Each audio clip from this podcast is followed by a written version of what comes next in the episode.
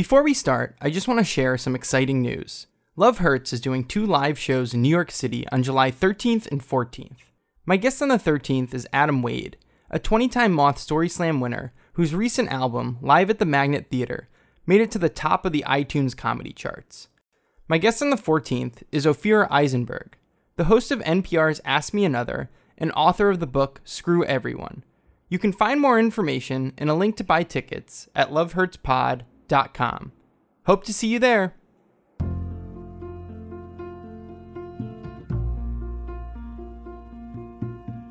This is Love Hurts. I'm Brian Berlin. My guest today is Craig Mangum. Craig is a storyteller and designer living in New York City. Craig talks to me about his experience growing up Mormon, getting a girlfriend, and going on his mission, all while struggling with his sexuality. By coming out, he could lose a lot of the things he loved most. This is Craig's story. Craig, thanks so much for being here. Yes, excited to be here. I'm excited to have you. Uh, yeah, what is the story that you want to talk about today? Uh, yeah, I guess this story, um, in a way, I, th- I think you could call it my first love, my first love story. Uh, the the first person I ever dated. Yeah. And where does it all begin? Okay, so yeah, um, yeah. So the the this person's name was Sarah. Is Sarah? She's still living, Yes. luckily. yeah, she's wonderful. Didn't change her name. No, at no, any no. point. uh, and I met Sarah when I was a freshman at Brigham Young University in Provo, Utah. Um, she had come into the dorm room riding a scooter, like a Razor scooter. Do you remember Yes, Razor I had a scooters? Razor yeah. scooter. Uh, so did all of us, I think, when we were I think it was- 13. yes. So for Sarah, she held on to hers a few extra years. to like roll in into like a college dorm in a maybe five years after the prime of the Razor scooter Yes. speaks to the amount of confidence that Sarah has. She's absolutely uh, excellent in that sense, and she um, rolled in on a scooter that was covered in uh, pictures. She had taped onto it Facebook photos she had taken offline, printed out, and then, you know, like scotch taped onto her Razor scooter of the guys in the dorm next to me. She was uh, like, try. I think this was like her freshman version of seduction. Okay, okay. yeah, she was like trying to impress them, think that they were cool. And I remember just looking at that scooter covered in these pictures, just being like, this girl is a freak and I love her. like she, she is amazing. And I just knew uh, we would be friends after that. And, and one of the things that we kind of prided ourselves on was that neither of us were from the state of Utah. Yeah. Uh, yeah. So obviously Brigham Young University, Sarah and I were both Mormon at the Okay, time. so you're both Mormon, but not from Utah. We're both Mormons, but not from Utah, which means you have a very different upbringing from those around you. Uh, there's something that we call the Book of Mormon Belt. It's kind of our version of the Bible Belt, right? And so the Book of Mormon Belt is Idaho, Utah, Nevada, Arizona, kind of this line of heavily Mormon Yeah. states. Yeah. kind of And- running like parallel to the Rockies. Exactly. yeah. Uh, and that is just, I guess, like the homeland of my people. Okay. Uh, both of my parents actually are from Utah, but I was raised in Ohio and Sarah was raised in Virginia. Okay. And so, um, in predominantly Mormon places, uh, kind of like the the Mormon path of life, the the coming of age things are the norm. But outside of that, like you are the minority. You know, I went to high school with maybe there may be two other Mormon kids in my high school, and so that was kind of like my main differentiator from my peers. It's the thing that I think uh, my identity kind of latched onto. Yeah, like Yeah. you were the Mormon kid. Exactly. Exactly. And so not only are you like hyper aware of how your Mormonism functions, but also you are um I guess more aware of other people who are different from you. Like Yeah. I knew a lot of kids from Idaho who had probably never met someone who I don't know, was Jewish or Catholic. You know, they had grown up in almost entirely Mormon towns. And so Sarah and I, I think our uh, identity was maybe a little like superior to that of our classmates and, in probably not a great way, but also just something that immediately connected us in terms of like disposition to the university. Yeah, you had that like already thing that you connected on before you kind of even knew each other. It's like- Exactly. Like, we love to look around at our classmates and be like, whoa, this is so Utah, you know? yeah, they don't know anything about the outside world. exactly, exactly. and I mean that kind of manifested itself in the activities that we would do together. I think our first, I don't know if we we had called it a date, but our first kind of get together, we went to a meeting of the BYU Vegetarian Society. It was a presentation on PETA, and it was sponsored by the BYU Democrat Society. And Okay. yeah, if you know Mormons at all, those are like the most non-traditional. Yeah, where there's just like 10 people. Yeah, they were like 10 people, all very much like preaching to the choir about the opinions they've already formed about the world. But uh, it was hilarious. And we got these, like, I remember getting these, like, P- pro PETA sticker packs about, like, instead of cutting KFC, it would be like Kentucky Fried Cruelty and all these things. And we just thought this was, like, so hilarious.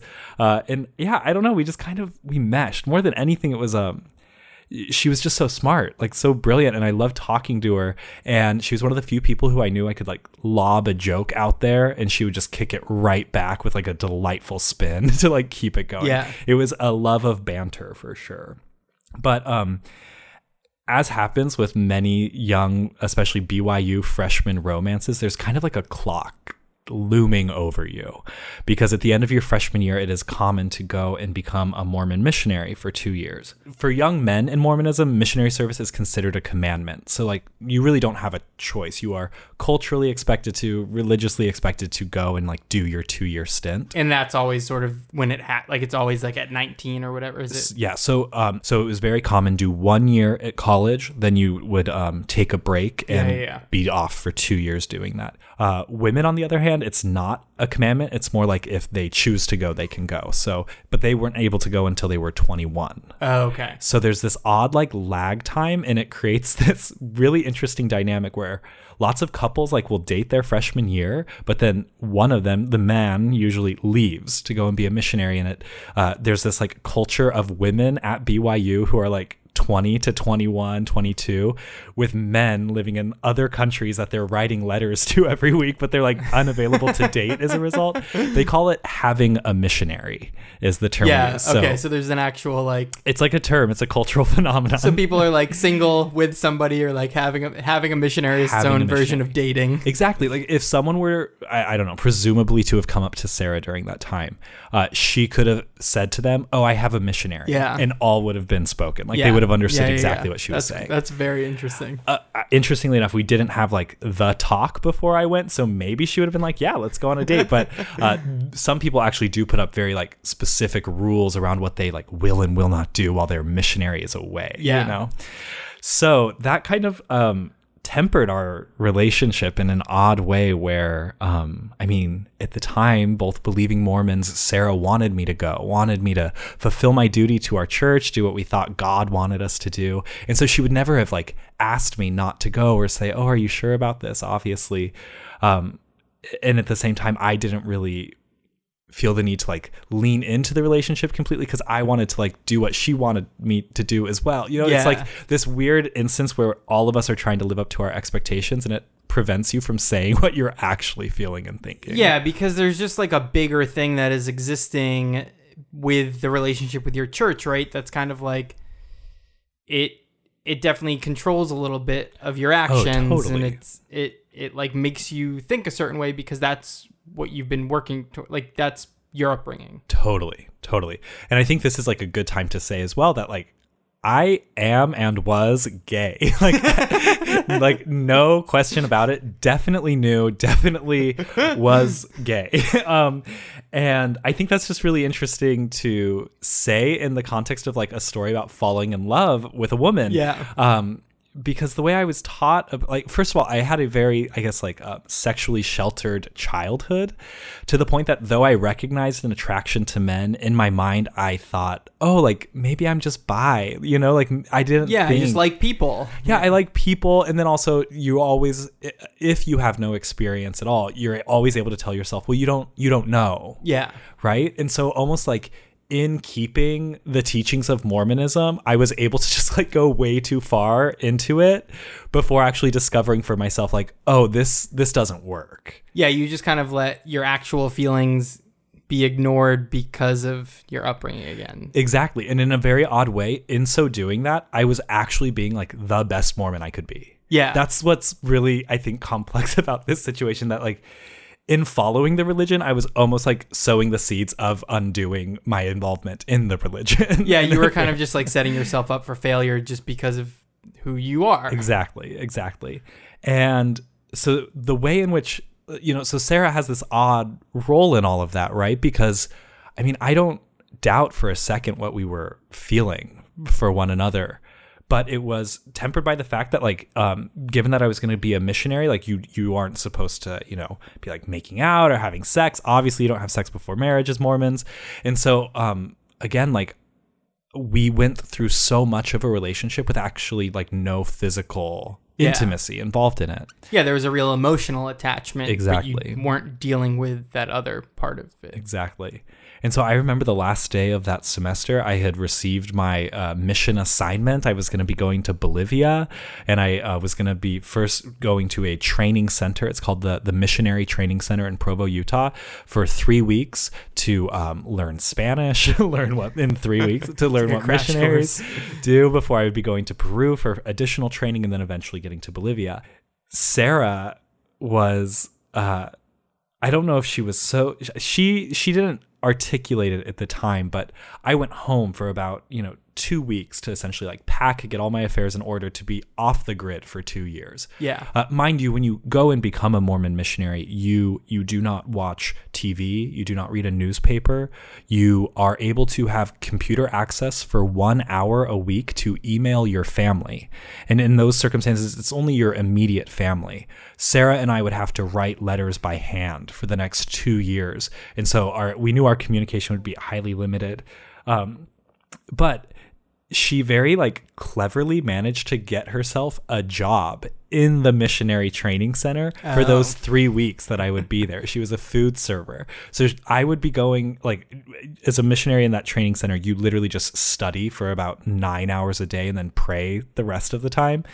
And when I would go to lunch, Sarah would be working the wrap counter. and it was this like very confusing thing because you are, the word is, the term is set apart as a missionary. You are thought of as to be like almost out of the world, though Yeah. in it. It's, I guess it's like the Mormon equivalent of taking like a novitiate vow of like, in a in a monastery. Yeah, yeah, yeah. You know, it's like you're not like the full blown deal yet, but you're like you you ha- there are certain rules that are in order.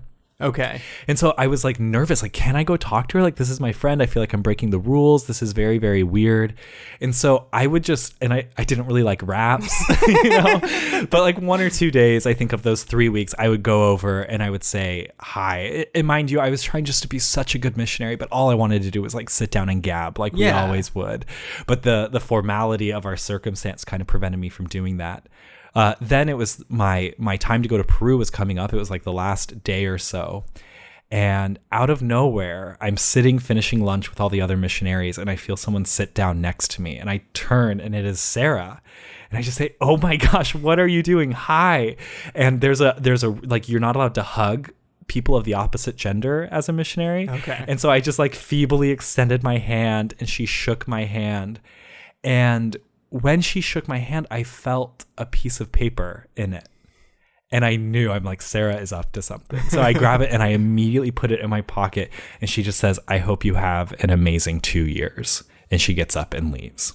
Later that night, uh, I guess I have to preface this with we had started to joke that we would be like epic in our correspondence with each other. And we, we said it would be like the great correspondences of history. Like John and Abigail Yeah, Adams yeah. was our specific model for this.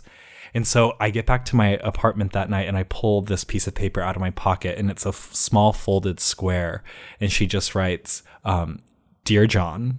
And then on the inside, it just says, I will miss you terribly. And on the back, it says, Love Abigail as a joke. It's very cute. It was very, very beautiful. And to like, you know, again, our chaste Mormon minds, this was like the Yeah. epitome of Yeah, love. you were- we were You're on like the thick. peak of romance that you could be doing at this point in time. Exactly. So I guess it's like even if you didn't have that like, are we gonna be together talk, like you had kind of said that you were gonna be connecting over this Definitely. entire time. Yeah. I think, and I think part of that was that I didn't want to feel like I was limiting her while I was away. Yeah, you, know, I don't want to be like, all right, well, you can't talk to anybody while I'm gone because I'm the guy for you. Like, Yeah, and so a lot of ways it was just kind of let's let's just let this be an unknown, and if we, you know, there, there were no restrictions, I guess, on Yeah. us. And so I leave, I go to Bolivia, and we start writing. And uh, so people when when you're a mormon like your friends especially your non-mormon friends they're like oh we'll write you all the time it'll be great we'll stay in touch that lasts for about three months if you're lucky you know by month six you are just you're forgotten like no one really writes you other than your mom like your mom is consistent but your friends Yeah. maybe occasionally I like I spent two I like spent a few summers working at a summer camp for Mm-hmm. like two months and whatever. People would always be like, "Oh yeah, well, right." I don't think I ever got a letter. Yeah, I no. think one time I got a letter from somebody at home, and that was two months. So Yeah, it, Yeah. so rarely is it that you like hear from people. There are like weird Mormon cottage industries springing up to like facilitate community where you can email and they'll print the email and send it to the like people are just so not letter writers anymore that Yeah. that has been developed. that's crazy. Yeah. And so um but not Sarah. Like she was shockingly consistent. And mind you, the mail in Bolivia is not the most consistent thing in the world. And my mission was a weird one in that uh, there were some political problems while I was there, and I was emergency evacuated to Peru. So I then spent Wow. 10 months in Peru before going back to Bolivia.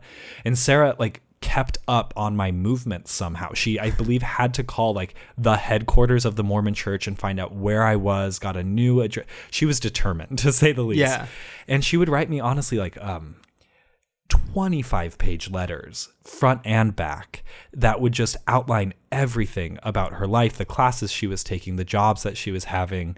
Uh, she would ask me about what I was doing. But the best part definitely was that she had this perfume that I just loved. It was Versace's Bright Crystal, was the specific brand. And I remember it because I was so in love with it. And she just would spray each page with this that I just found so like intoxicatingly delicious. And mind you, like the villages I was in, very often open trench sewer system. like I would get whiffs of things you could not even believe. And then to be able to like go home and just bury my face in these leathers would not only remind me of her and of this world I had left behind, but just also like all the comforts of, of Yeah. home. And it can be really lonely. You know, you are there for two years not talking to anyone other than the like this random person they've assigned you to be with. You don't get to speak in your native language, which um, can be a very like isolating experience as well because even words feel differently. It's like hard to feel like you're expressing yourself uh, in a way that feels real and authentic. And so it just meant the world to me to be able to have that communication with her. Yeah, and with everything else, it so with like the actual mission itself and being isolated and being in these tough environments, like Yeah. were you questioning what you were doing at all? Like, did you have that struggle? In terms of believing in Mormonism or being like, shit, I'm I still guess, gay. Yeah, well, I guess both, right? Yeah. Because it's all tied together in a way, right? Yeah, it is. It definitely is. Um, I I can say, and again, as someone who no longer practices Mormonism or believes all of its truth claims, it's odd to say this. I like I believed it so deeply, like so profoundly deeply. It was real and true. And if I didn't, if I had doubts or if I didn't understand it, it was my fault, not its fault. Yeah, like you weren't working hard enough or whatever. Exactly, exactly. And so um, I really never, like, especially as a missionary, had doubts about its truthfulness. Uh, during the experience, I still knew I was gay. Yeah. but I kind of thought, like, if I worked hard enough, maybe when I got home, God would like magically make me more attracted to, and I'm not even going to say women, I, Sarah Yeah. than men. You know, again, I was like in this like weird, like hopefully I'm bisexual phase. And I just thought, Yeah, and you knew you had strong feelings for Right. her. Exactly. And the way you're taught about Mormon missionary work is the idea is like you are learning you are learning how to work hard. You are learning how to sacrifice. And that is what is required if you are going to I don't know, like be blessed or like receive God's mercy in your life. Yeah. And so it was um I thought just as much as I'm learning how to work hard and like teach people about Mormonism, I'm also learning how to like do perform the sacrifice that may just be required of my life in order to be married to Sarah. Yes. Like It's a it's a stepping you're exactly. yeah, you're on a journey. Exact- it- But like in retrospect, what an awful way to think about like your potential love life. Like it will be a unending sacrifice that I need to be ready to give. like that's not the way love is This is gonna to be maybe a miserable experience, but but I can do hard Yeah, things. yeah. You know, like that's just not that's not the love life I want anyway. Um, but at the time, that's what I thought it would be. Uh, so yeah, I I think uh, another really important thing about the gay question as a Mormon missionary is again you're you're celibate as a missionary. You are not Yeah. to date. You are not to have romantic relationships during that time. But when you come home from your Mormon mission, uh, you are. Incre- you are pressured to marry as quickly as it's possible like settle down now and start settle a family. down, start a family, and then any, I guess, uh, position of responsibility in the church, it very quickly becomes tied to whether or not you are married. Oh, So it's not only just like culturally expected to be married, it is uh, like almost a qualification in order to hold further leadership positions. so yeah, I mean that's a lot. Yeah, especially even if you're not questioning your sexuality, Yeah. it's like to not have any sexuality, and then it's like now you want everything. Now it's everything. Exactly. And so, and then it's so I guess my time as a Mormon missionary was like the last time in my life where my contribution to my religious community was not connected to my orientation. yeah, And, um, be, like I, I don't know. I, I can honestly say like it, it was one of the best experiences of my life. Like I don't, even to this day, I do not regret the decision to go yeah, uh, at all and um it and that's again a very complicated thing to say when like i i no longer believe Yeah. in many many things about it so i i, I guess i came home uh and i was i remember after like two years of letter after writing. two years of letter writing and i was just so so excited to see sarah um she was living at home in virginia and she actually the the day or the day after i got off the plane she was in a, a really bad bike accident Oh wow. a, like a really really bad bike accident and she had fallen over the front handlebars of her bike and she had lost all of her teeth and had had to have like kind of some reconstructive surgery related to that so i got off the, the plane i immediately get a cell phone and i'm like texting this person and Yeah. trying to call her and she's not picking up and i'm so confused and i'm like really really worried about what's going on uh, and then I found out, and it was so sad to hear her say that she was horrified that after so long of writing, she was she thought I wouldn't love her because of how she now looked. Um, and that was like really really tough to hear. And I kept trying to reassure her that that wouldn't be the case, that it would still be wonderful. But we had about two months before we would be seeing each other back at school. Yeah, so it was sort of tough for you because it was like you were back and you Yeah. could see her, but there was this like This- thing keeping you from exactly. each other. And so by the time that we got to school, I mean, she had gotten a prosthetic placed in her mouth. And so her teeth actually looked great. I couldn't really tell. It would still take another month before I actually got her to take out the prosthetic and like show me the extent of the damage. But um it was wonderful seeing her again. I was so so happy, but um I remember that first official real date back and just knowing like in my gut immediately feeling like this isn't you don't love her the way she deserves to be loved. You don't love her fully. Yeah, and now there's that new pressure on you. exactly. And so it, it was it was so tempting because it could have been such a storybook romance. At least as mormons think of it. You know we've written our our you know our, those two years. We had met freshman year at byu and now i was coming home like this knight in shining armor and it would all work out. But i started to have to ask myself some like really serious questions um, I should say that I have had family members who have married people who have later come out of the closet. Yeah. And so in my life, I've kind of um, seen models of how, uh, I don't know if this is a commonly used term, but Mormons call them mixed orientation marriages, where Okay. one person would identify as one sexual orientation and another person as another. Uh, I had seen those examples, and in, in the specific case I'm thinking of, it had ended in divorce. And um, though the the family has really, like, I guess, overcome that challenge, uh, I always wondered if there wasn't like undeniable resentment in the kids that were born to that marriage and the partners involved. And like could i knowingly bring someone else into that? Like what's my responsibility to sarah in this instance? Do we make this plunge together and hope that it work that it works out or like do i need to be honest I, I decided that at very least I, I I kind of wanted to tell her, but I was I was too afraid to. Yeah. And so I did um like the worst thing, you know, as I look at it now. And that was I can I, I devised a plan to get her to break up with me. um, so we went to a party held by one of her very close friends, and I uh, purposefully uh, pretended to flirt with the friend the entire night. Oh. Yeah. So if you can imagine like the emotional labor of writing someone 25 le- page letters for 2 years to then turn around and like see him very visibly, you know, interested in someone else. Uh, I, it was just a super deep betrayal. And we were riding home in the car that night and Sarah just said like, "What the hell was that?" You know, she just called me on it immediately. And I played dumb and coy and I was just like, "What?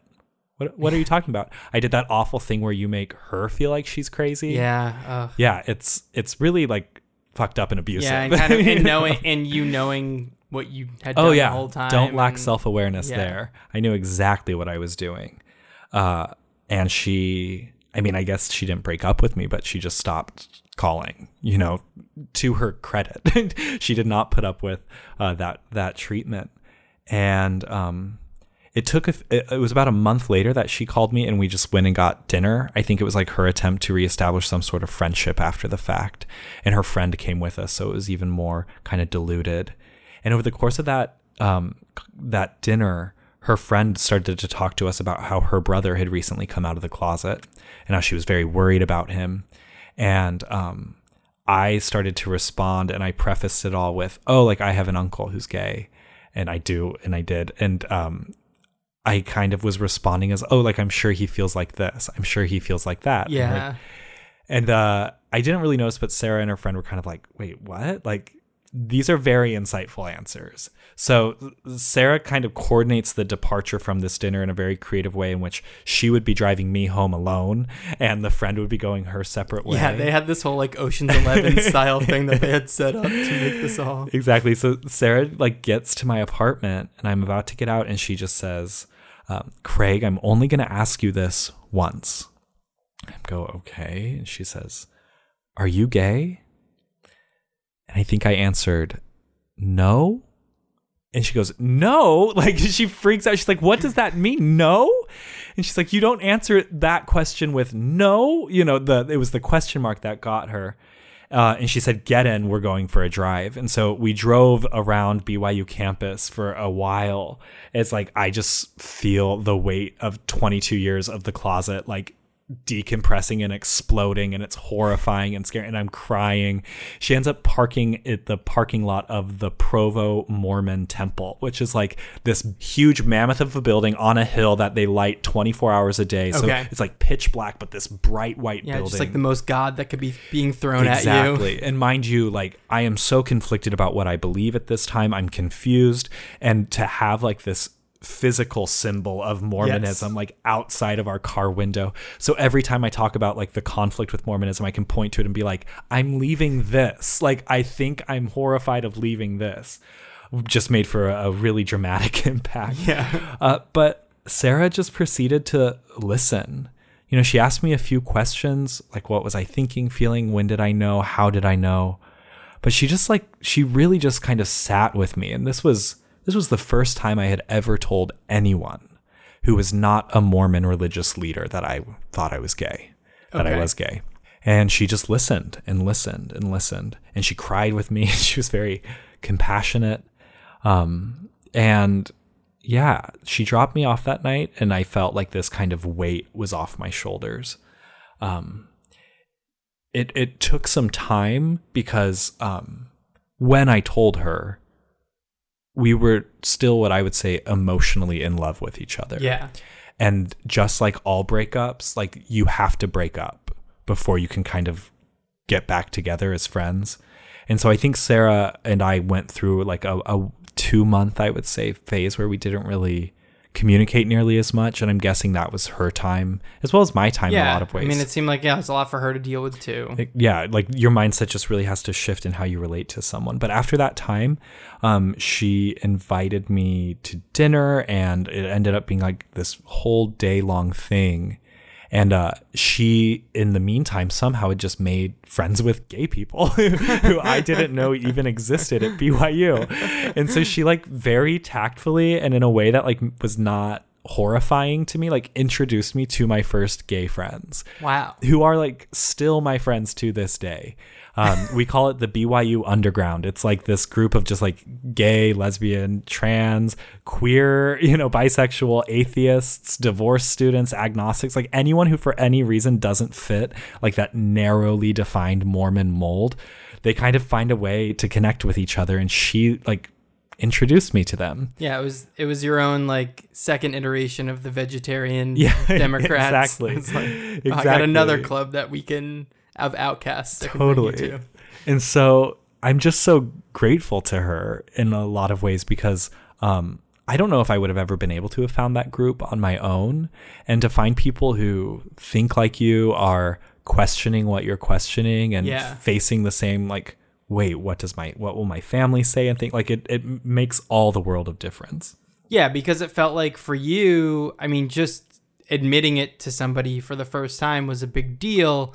And then, yeah, and like in that environment, it would have been very isolating had there not been other people to be able to connect with. 'Cause It's like you would have just been left with your thoughts and yeah not really known. yeah What to like, do with did you really come out Yeah, You know, and you like, just- what does this mean? That like, yeah, not knowing kind of like what the next steps are, or wh- like who you were, and it feels like yeah, it's it's. I mean, it, I guess it goes back to that initial connection that you had had for that long for her to know. Like, yes, this person can't love me in the way that maybe I wanted him to, but i you know, the feelings that we had are still real on that emotional level, and it's. I mean, it's really cool that she was able to still like look out Yeah. for you in that scenario. Yeah, I mean, I think everyone in their coming out process probably has some very like unglamorous moments, and that's why it it, it speaks to her character that Yeah. she was really able to like see what was at stake and um I don't know, in a lot of ways be just so so selfless and kind Yes. compassionate in her treatment of me because like she could have looked at that and said, "You lied to me for 2 years." You Oh, yeah. pulled me into something that I never wanted. You know, like think of how cruel she yeah, would have strung me along. You like all this stuff. Yeah, I could easily see that. uh, But again, to her credit, she did not. Um, and so, yeah, in one of those people that she introduced me to ended up being my first boyfriend who I dated for a while. And um, her and him got along excellently. So it- she, yeah, she was just always, always there. Towards the end of our time at BYU, Sarah herself began to experience like a lot of doubts and questioning about Mormonism. And I felt in some measure I was able to repay the favor as she began to like doubt the faith and in her own way and own process, uh, leave Mormonism as well.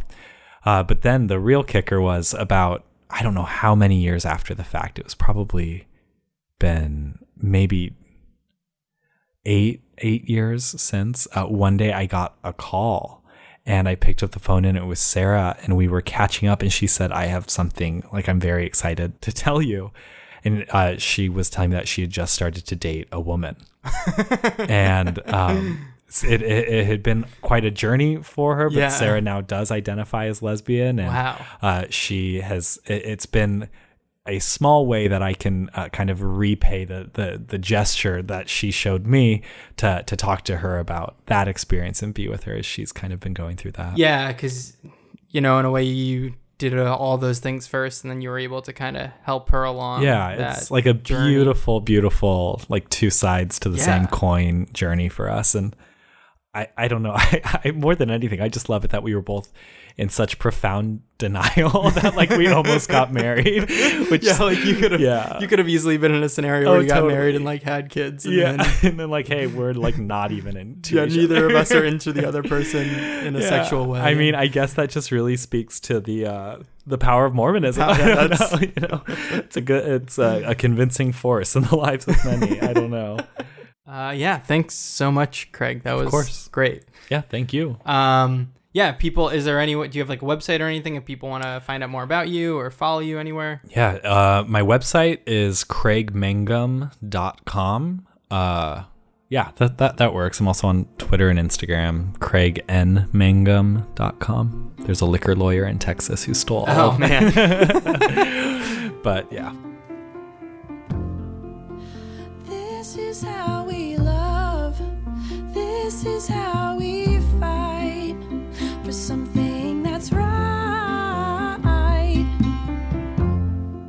Love Hurts is produced, hosted, and edited by Brian Berlin. Theme music by Mickey Hommel. Show art by Caroline Mallon. You can find Love Hurts on Apple Podcasts, Stitcher, Google Play, or wherever you get your podcasts. If you like the show, rate and review it on Apple Podcasts and tell a friend about it. You can find Love Hurts on Instagram and Twitter at Love Hurts Pod, and our website is lovehurtspod.com. Here's a preview of what you'll hear next week. hey mom you gotta wake up i'm having a baby and she's like you're not having a baby you just have cramps i was like i well okay i know that's what i said but actually i've been pregnant for nine months and i'm having a baby and it's right now and i am covered in blood and we need to go to the hospital I'm Brian Berlin, and this is Love Hurts.